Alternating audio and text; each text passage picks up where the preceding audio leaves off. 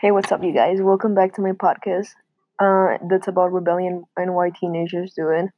With special guest Lupe Flores. So for my sen- sen- senior project, I chose the book My Sister's Keeper by Jodi Picoult.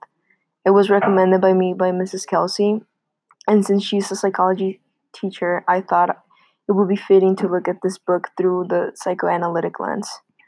My universal theme is adolescents use rebellion against their parents as a way to find their own identity. However, this may lead to self destructive behavior. There are two characters in this story who rebel against their parents. One of them is Anna, which is one of the main characters. She sues her parents to have the rights over her, her own body. She doesn't want to donate one of her kidneys to her sister, Kate, who has cancer. And then Jesse, which is Anna's brother. His way of rebellion is interesting because he burns down abandoned buildings. The proper term for this is pyrone- pyromania, pyromania. and it's a disorder in which a person constantly has the urge to start a fire. This is a destructive uh, coping mechanism to deal with build up tension and anxiety. The interesting part about this is that his dad is a firefighter. He burns down buildings to establish the fact that he doesn't want to be like his dad. He's using this as a way to find out who he really wants to be.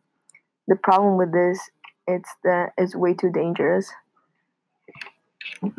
Um, I was talking to my friend Lupe about this, and in the book, it, it um him building down the buildings is a really big part of the book, and she saw the movie. And unfortunately, in the movie, they never play a scene where he is shown burning down the building, and it should be in there because once again, it shows his self destruction. Apart from Anna, who, yes, of course, is the main character, and she's giving up her body for her sister. Yet they have to keep in mind of the other characters. Um, I couldn't really find a current um, event like for most of the other theories, but we can see teenagers doing all of this like in school.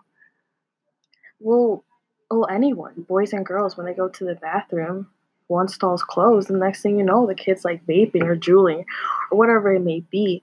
Sure, this is a way of rebelling against their parents, you know, going behind their back, doing drugs, and their excuse would be, I'm experimenting, I'm a kid.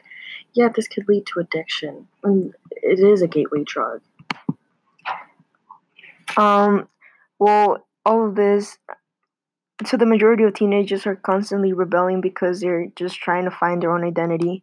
I also found this in the Eric Ber- Erik Erikson stages of psychosocial development, which happens f- for people between the ages 13 and 21, and it's called identity versus role confusion. That's well, that's it.